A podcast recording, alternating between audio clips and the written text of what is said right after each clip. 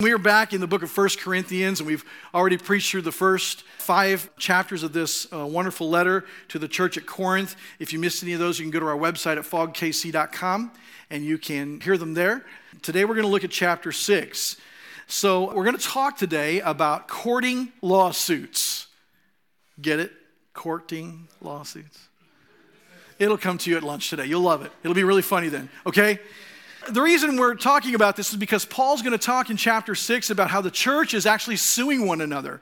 And he's going to talk about how they take each other to court and what that means and what that looks like and, and why they shouldn't be doing that. But before we get to that part, let me ask you a question. Have you ever had an old car?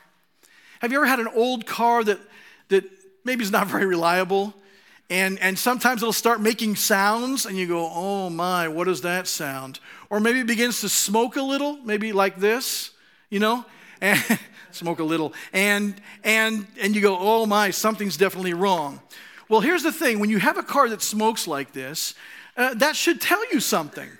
That tells you that there's something deeply wrong somewhere in the engine of your car.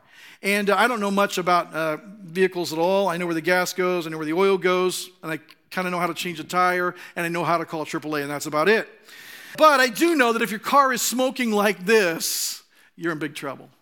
Well, Paul's going to basically talk to them about, uh, to the church about lawsuits and how they're suing one another. But I want you to really pay attention today because what he's going to do at the end is say, here's how you deal with the lawsuits, here's the specifics of that, here's how that works. But listen, that is a symptom of something much deeper. There's something going on that's much bigger, even than you suing one another. So let's look at chapter 6, verses 1 through 11. That's what we're going to go through today.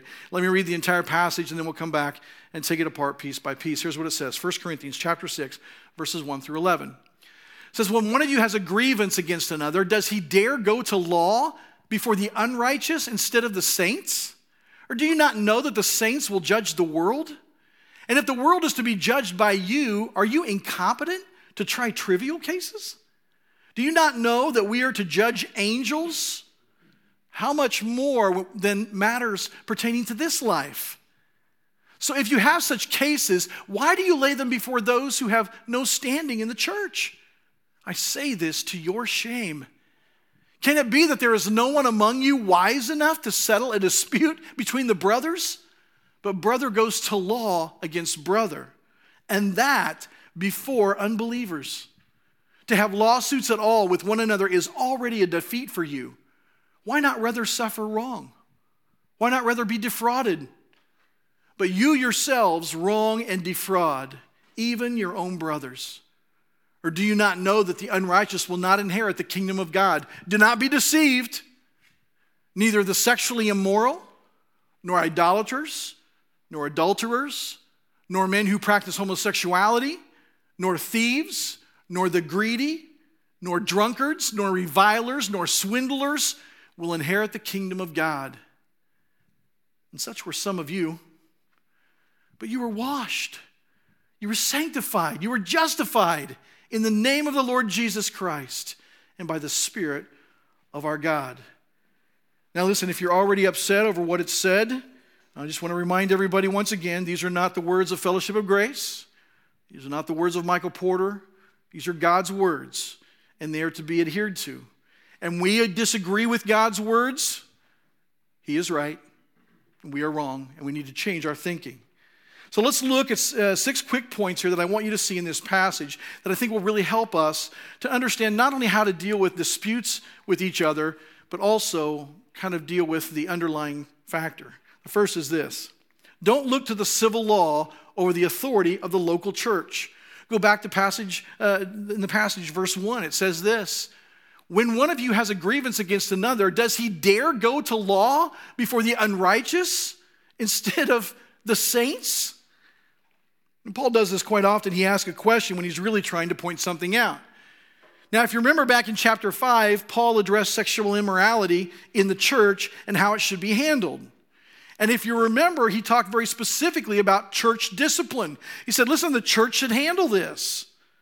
Now he asks the question when you have disagreements with one another, why do you go to the civil courts rather than the church? Why would you go to the unrighteous instead of the saints? Why would you go and have people who might be far from God dictate your disagreement rather than coming inside and asking the church to settle that for you? Isn't that the right thing to do? He's, he's almost perplexed. He's like, guys, this doesn't make any sense. You're doing this and it doesn't make any sense at all. Do you realize what you're doing? Says, You people have foolish thinking, and it's driving foolish actions that result in behavior that advertises clearly that there is a problem. In other words, he's saying, Listen, I see the smoke coming out of the car at the church of Corinth. I see the smoke coming out. You guys are, you guys are suing each other in the courts where there's lost people who don't know God deciding for you what's right and wrong. Are you kidding me? And he's saying, listen, we need to deal with the smoke, but then we'll deal with the engine here in a little bit. But he's almost perplexed. He's almost like, what in the world are you doing, guys? Come on. Then he says, if believers can judge eternal things, they can certainly judge civil things. Look back at verses 2 through 4. He says, Or do you not know that the saints will judge the world? And if the world is to be judged by you, are you incompetent to try trivial cases? Do you not know that we are to judge angels? How much more then matters pertaining to this life? So if you have such cases, why do you lay them before those who have no standing in the church? He's saying the Bible is clear here. When Christ returns, we will reign with him as part of his kingdom okay? He will share his authority with us to judge angels. And he's saying, listen, if these people are going to be someday judging angels with Christ, you really think they can't discern, you really think they can't discern who, who's at fault in a car accident? You really think they can't figure out if, if, if Joe and Sam got into a disagreement about the bathroom and how it got fixed up, and maybe one guy hired another guy and it didn't get fixed the way he wanted it to? You really think they can't decide that when they're going to decide this? Really? That's the point he's making. He's saying, listen, look at the church's resume.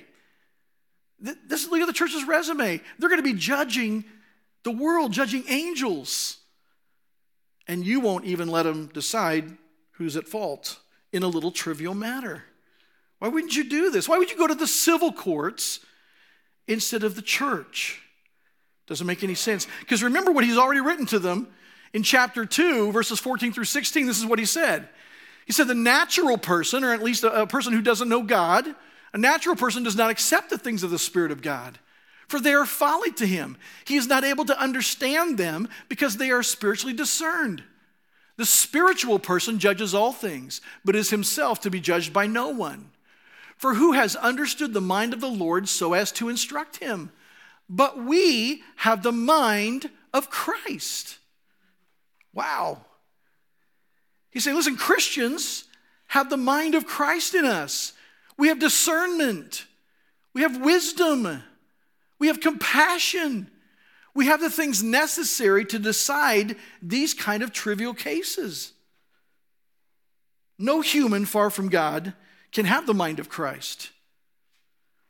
And a judge who doesn't know Christ as his Savior, with all of the schooling, with all of the experience, with all of the wisdom, cannot compare to the justice that is understood by the mind of Christ. Paul's saying, listen, you're going to the wrong people. When you have a, a problem with another believer, you should take it to the church. Now, let me just share with you how this should actually work out in real life, because I think that's important. Let's say you do hire somebody. You ask, uh, let's say you hire a handyman inside our church to come and redo your bathroom. You're going to pay him $2,000 to redo your bathroom. And you talk about it and you figure out what you're going to do and, and, and you communicate really clearly and you understand, I think, fully what's supposed to happen. Of course, you don't put anything in writing because you trust each other because you're in the church. By the way, I still think it's good to write stuff down just as a form of communication. Okay? Not as a contract, but as a form of communication. But then the bathroom gets redone. You walk in and you go, This isn't anything like we talked about. And he says, Yes, it is. That's exactly what we said. No, it isn't. Yes, it is. No, it isn't. Yes, it is. I'm suing you. No, don't do that. You say, no, Okay, here's what we're going to do. We're either going to have our community group come over here and decide this for us, or we're going to call our pastors and we're going to have them come over and decide this for us. Now, you know why churches don't do this? You know. Because if a pastor or a pastors come over here and they say, well, you know, here's the deal and here's the decision, now they both get mad and leave the church because they didn't take their side fully. That's why they don't do it because, but listen, folks, that also is the mind of the world, not the mind of Christ. If you ask good, godly people who are trying to be compassionate and fair to come and decide something for you, you just take whatever they say and it's done. And I know in some of your minds you're like, no, no, no, no. I want my money. I want, I want it done right. I want it done the way I want it done. And I've already, listen, if you're thinking that way, hang on, we'll get to you. We'll get to you in a minute. Paul will get to you. But listen, we need to handle that inside the church. And, you know what? Even if you hire somebody from another good Bible believing, God fearing, Jesus preaching, gospel adhering church, let's say you hire a guy from Antioch Bible Baptist Church. I know Pastor Bob, he and I have been friends for uh, 25 years or so. And a good, godly man, good, godly people that work there, a, a great, good Bible believing church. Let's say you hire somebody from that church and you come to this this place where your, your heads are butting against each other about your bathroom. You ought to say, hey, listen, let's do this the way the Bible says. Let me call Pastor Michael, you call Pastor Bob, and see if we can't get together and come to some kind of understanding. Now, I know that goes against maybe what you want. We'll talk about why that's important in a minute. But, folks, we should never, under any circumstances, sue another believer in the civil courts. I'm not saying if somebody commits a crime against you, you don't let them criminally prosecute them. But God's very clear about this. And, and Paul gets a little sarcastic here again. He says, perhaps the problem, the, the reason why you're not doing this, perhaps the problem is there aren't any believers in your midst. After all, you're continuing to let this man have sex with his stepmother, right? Just talked about that in chapter 5. That's what he talks about next. says, Perhaps you do this because there is no one righteous judge among you. There is no righteous judge among you. know, this would be a kind of a good reason not to do it. There's nobody at my church godly. Well, listen, if there's nobody in your church that's godly, you need to find another church. Right? If you can't trust your pastors or the people in your community group to figure out uh, who didn't do what in a bathroom, man, I, I think you just need to find a better church. That's what it is. Look what it says in verses 5 and 6. It says, I say this to your shame. Can it be that there is, is no one among you wise enough to settle a dispute between the brothers? But brother goes to law against brother, and that before unbelievers? Come on. Maybe you don't have the judgment of Christ because no one has the mind of Christ. Is that it? That wouldn't be a good reason. Maybe we see all the smoke coming out of the car because there really is something deeply broken and wrong with the car. Now, Paul's not saying that there are no unbelievers in the church at Corinth, but he's saying, listen, the way you act sometimes, I kind of wonder. I mean, this guy's sleeping with his stepmother. He's, she's left his father got to get this all straight. She's left his father and now she's living with him, and you guys are doing nothing about it. Maybe you are all unbelievers. Maybe that's the problem. Now, before continue, uh, Paul continues this thinking of kind of getting to the heart of the matter, he wants to settle the specifics of bringing lawsuits. And so here's what he says He says, If you sue other believers, you have already lost because motive is important. If you're suing other believers, even if you win, you lose.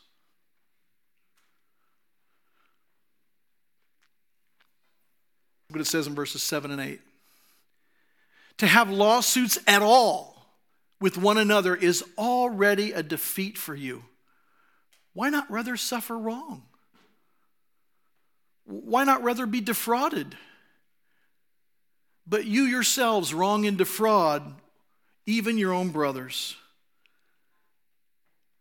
says, even when you take a fellow Christian to court, even when you win, you lose. Now let's think through that for a minute. That sounds okay, it sounds smart, but does it work out in real life? Why do you lose? Why do you lose even if you win? So you hired somebody to do this bathroom for you. They didn't do it right. You take them to court. Uh, you win $2,000 in damages. You hire somebody else and it's exactly like you wanted. Don't you win? You got what you wanted. Don't you win? No, you lose. Why do you lose? Here's why. Because when you go into court and you stand before the judge and you say, Well, I, I asked this guy, to, I hired this guy to, to fix my bathroom. He said, Well, how'd you find him? Well, he's, he's a member of my church. Really? And so you hired, yeah, well, did you write anything down? No, I just, I, I trusted him, but I found out I can't trust him. Ugh. Now, here's this judge, and he may not know Jesus as his Savior. He may be far from God, and he's hearing these two church members go at each other. And the guy you hired is like, No, I did it exactly like he said. I even took notes the moment I left, and I did it exactly like he said. He's lying. This guy is a liar. And by the way, I've talked to other people in my church, and they say he's a liar too. Ooh. Well, I've talked to other people that have hired him, and they said he doesn't do anything right. I should have never hired him in the first place. You see how you're losing? Because you hurt your personal testimony. You hurt the testimony of the church. You think a judge who's far from God would go, here's what, I, here's what he'd be thinking man, I don't know what church these people go to, but I hope I never go there. And you know he's going to ask because he's going to stay as far away from that church as he possibly can. You hurt other people's reputations. You damage the relationships of the body. Because guess what? When you start talking to people and, hey, this guy, hey, this guy did this to me. Hey, this guy, he, he, did he do it to you too? Yeah, okay. And I start, I'm gonna start collecting people on my side. And the guy that I hired, he's gonna be over here collecting people on his side. You see what's happening?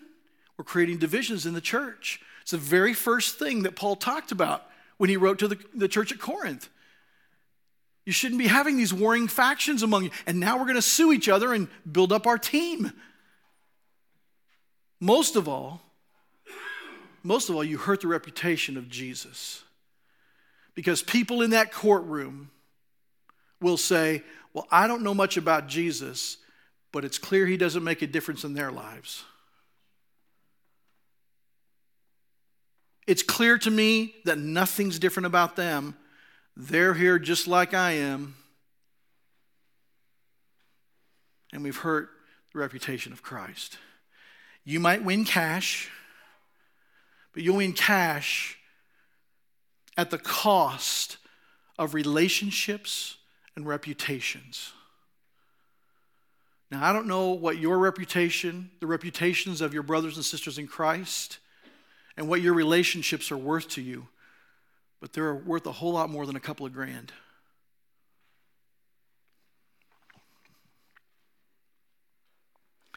Paul says in this passage, I left it up there.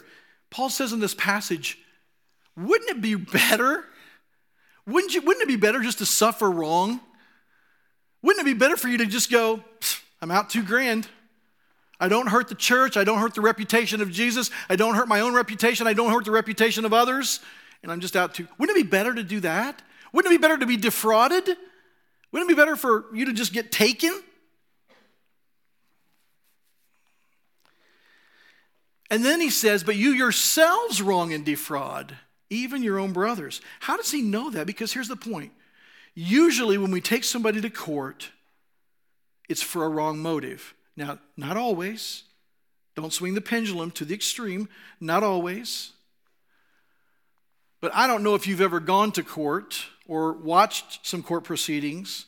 I've had a reason to watch several court proceedings for others and, and situations that are going on to help others or to testify for them or whatever. And it is amazing how many people are in there because I'm, I'm going to, he did me wrong. I'm going to get him back. I'm going to get him back for what he did to me. He took my two grand and he put in $300 worth of stuff in my bathroom, and I'm getting him back for that. I'm going to make him pay for what he did. In fact, some people want to win at all costs. In fact, I don't even care about the money. I just want to go there and prove I'm right. I just want the judge to look and say, You're right. So I can look at him and say, I told you you were wrong. We're full of pride. We're full of materialism. We're doing things that are completely self serving. And, folks, all of those characteristics are contrary to our Savior and His character. Jesus teaches us when people wrong us, turn the other cheek. Jesus says to repay evil with good, not vengeance. Jesus teaches us to love one another, even those who persecute us. Not just don't do our bathrooms right, but persecute us. Jesus teaches us that when somebody asks something from us, we give it to them and more. You see, the character of Christ is very opposite the character to sue your brother or sister in Christ. Almost every motive that would cause us to go to court with another Christian is in direct contradiction to the character of Christ. Now, let me make sure that you understand something here. This does not apply, this does not apply to unbelievers, and it does not apply if you are going to sue somebody uh, like a corporation. Let's say that uh, you have a child with a, a, a deep sickness a terrible sickness, and the insurance company for some reason doesn't want to pay up. And, and, you have an attorney that says, well, they should be paying up. It's within the, the realm of the insurance policy. They should be paying up, so you're going to file a lawsuit against a corporation. Okay, this is not talking about that. It doesn't, it doesn't say that all lawsuits are always bad for any reason. It's not saying that. And listen, if, if you get into a dispute with an unbeliever, and you hire an unbeliever to fix up your bathroom, and you come to the place where you're butting heads with them, and you can say, Hey, listen, uh, man, uh, I, I, know we disagree on this a lot, but wh- why don't you go over and talk to my pastor, and whatever he decides, we'll do. You go okay with that? He's not going to go for that. You know he's not going to go for that. Okay? But I, I want to encourage you to make sure that even if you are in a, involved in a lawsuit for some, with some other person who's not a believer or corporation, that your motives don't fall into those that are unchristlike. You, you can sue a corporation because you want to get them. They did me wrong, and I'm going to get them back. That's totally different. Totally different than, hey, I need these funds to take care of my child. Totally different motive, you see. Look like the same actions, but a totally different motive. So these principles apply all across the board anytime that we have a dispute with someone. So that's how Paul says to deal with the smoke. But now Paul goes on to say there is a deeper problem. There is a reason that you're suing each other. There is a reason that you can't uh, uh go to your church leaders and have them decide for you. There is a reason that you won't allow yourself occasionally to be taken advantage of. And the real problem is not living out the gospel. The real problem is not living out the gospel. Look at verses 9 and 10. Or do you not know that the unrighteous will not inherit the kingdom of God? Do not be deceived. And by the way, a lot of people in our culture are deceived. Do not be deceived. Neither the sexually immoral, nor idolaters, nor adulterers, nor men who practice homosexuality, nor thieves, nor the greedy, nor drunkards, nor revilers, nor swindlers will inherit the kingdom of God. Paul's saying, remember, folks, remember these. He says this many, many times to many different churches. He says, listen, if these kind of lifestyle, lifestyle behaviors uh, uh, characterize you, you probably don't know Christ. How can you know Christ and have a reputation with everyone that you're a swindler? Listen, if every time uh, you mention fellowship of grace, somebody says to you, Oh, isn't that that church over there in Parkville? Oh, yeah. Oh, that Pastor Michael Porter, he's a swindler. Man, don't turn your back on him. He'll take you every chance you every chance he gets, he'll take you. If that's the reputation of someone, if that's what characterizes their life, Paul's saying, don't forget, these people don't know God. They're not going to inherit the kingdom of God. Now, I want to be clear. These are not individual sins that he's naming. Because sometimes people hear this like, oh my goodness, I was drunk a couple of times in college. Does that mean I can't be saved? No, it's not saying that at all. What it's saying is if these are words that characterize who you are, if you have, if people know you as a swindler, if you are deep, motivated in practically everything you do to take somebody every chance you get, you're a swindler. And Paul's saying, listen, if you have this, if this is the thing that motivates you and drives you, you don't know God. He's saying, listen, when you're suing each other all the time, when you get in this sue happy thing where you're just going to take everybody you can and take everybody for as much as you can, you can't possibly know God. Don't you realize there's smoke coming out of your car at an alarming rate? The real problem is not just lawsuits, it's not living out the gospel. It's living with the same behavior that the world has. Listen, if you can go to a court and you can watch a trial between two believers, and then you can watch the next trial between two people who hate God, and you're like, man, it looks exactly the same. There's a problem, a serious problem. That's all Paul's saying. Saying, folks, when you do this all the time, it's a, it's a tip off that something's going on deeper than this. And really, what he's saying is listen, a relationship with Christ should make a difference. It should make a difference in how you behave. Putting your faith and trust in Jesus, that should change things, should make a difference. In fact, he goes on one step and he says, listen, the root problem, the real problem is not leaving out the gospel, but the root problem, even deeper than this, the real root problem is not understanding what Christ has done in us. Look at verse 11. And such were some of you, see the past tense? Such were some of you, but you were washed. You were sanctified. You were justified in the name of the Lord Jesus Christ and by the Spirit of our God.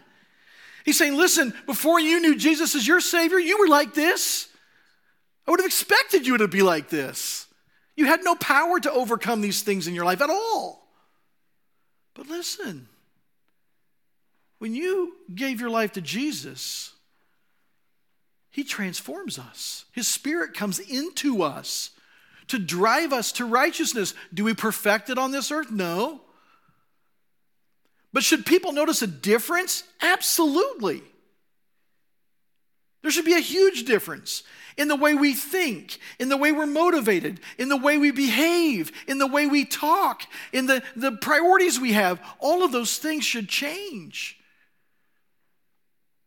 And Paul's saying, listen, when you guys are suing each other like this, the problem is you aren't living out the gospel, and you want to know why you're not living out the gospel? Because you may not know Jesus, or you've forgotten what he has done for you. He's going to drive us back to this several times in the book of 1 Corinthians. Because for those of us who have put our faith and trust in Jesus, for those of us who have realized that we are sinners, that we can't stop sinning, and, and by what Jesus did on the cross, by giving of his body and his blood, being killed, being buried for three days, and then rising from the grave, by putting our faith and trust in what he did to save us from our sins, we are transformed. We don't join a club of people with life insurance, with fire insurance. That's not what it is. We, we enter a relationship where Christ is transforming us from the inside out. Do we perfect it? No. But it should be different. When we act this way, Paul's saying the reason is because we think this way. And it's possible that we are this way. Now, Paul's not trying to convince all of us uh, that we don't know Jesus.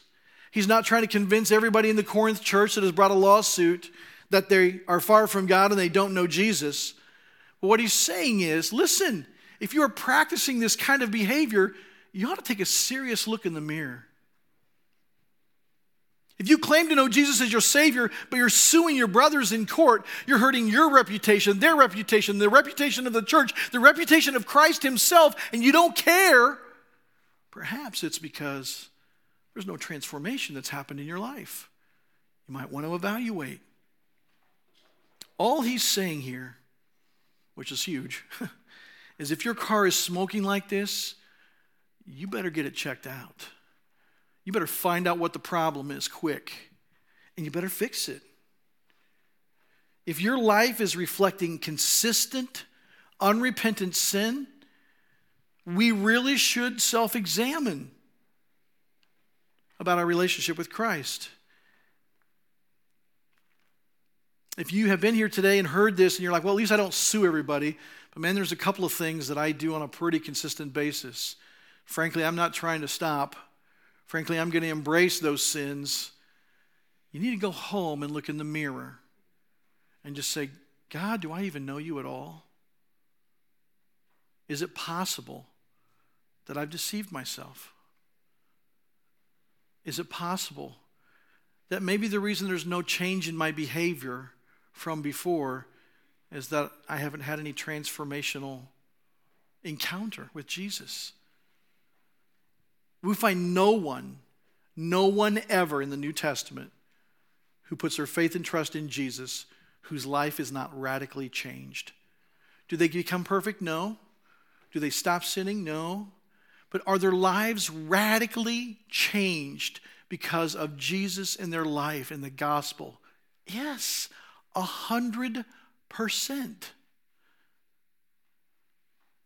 So, what Paul's saying here is here's the, here's the issue with, with lawsuits. Don't do it. Here's why. Da, da, da, da. But listen, folks, if you got a problem like this, you better find out what's really causing the car to smoke this bad because it could mean the difference in whether you know Jesus or not and where you spend eternity. Let's pray. Father, we are so thankful for your word. We're so thankful for your word and your spirit that guide us and teach us. Father, forgive me where I have failed you. God, help us all uh, to face the truth about who we are and to beg for your help, to beg for your forgiveness, to relate to you in a more complete way that our lives might be transformed in an even greater way. Father, we love you. We pray that you would help us as we uh, continue life, that when we, become, we get into a, dis, a dispute with some other believer, that we go to the church, that we do this the right way that we get some kind of resolve without hurting our reputation or others or the churches or, God forbid, even your reputation. Help us, Lord. We want to make you famous for the right reasons. We want to make you famous in this city and in this county and in this world because you have loved us enough to send your son Jesus to die for us. Help us not make you famous for the wrong reasons. In Jesus' name we pray. Amen.